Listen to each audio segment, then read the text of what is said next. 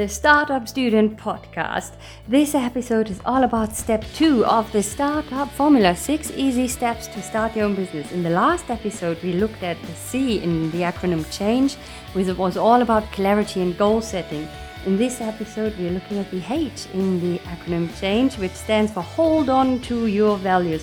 We discover what are values and how can you define them, what is actually important to you and your business, which will be the basis for all your marketing activities and everything in your business. It will make decisions easier and much, much more. Make sure you tune in.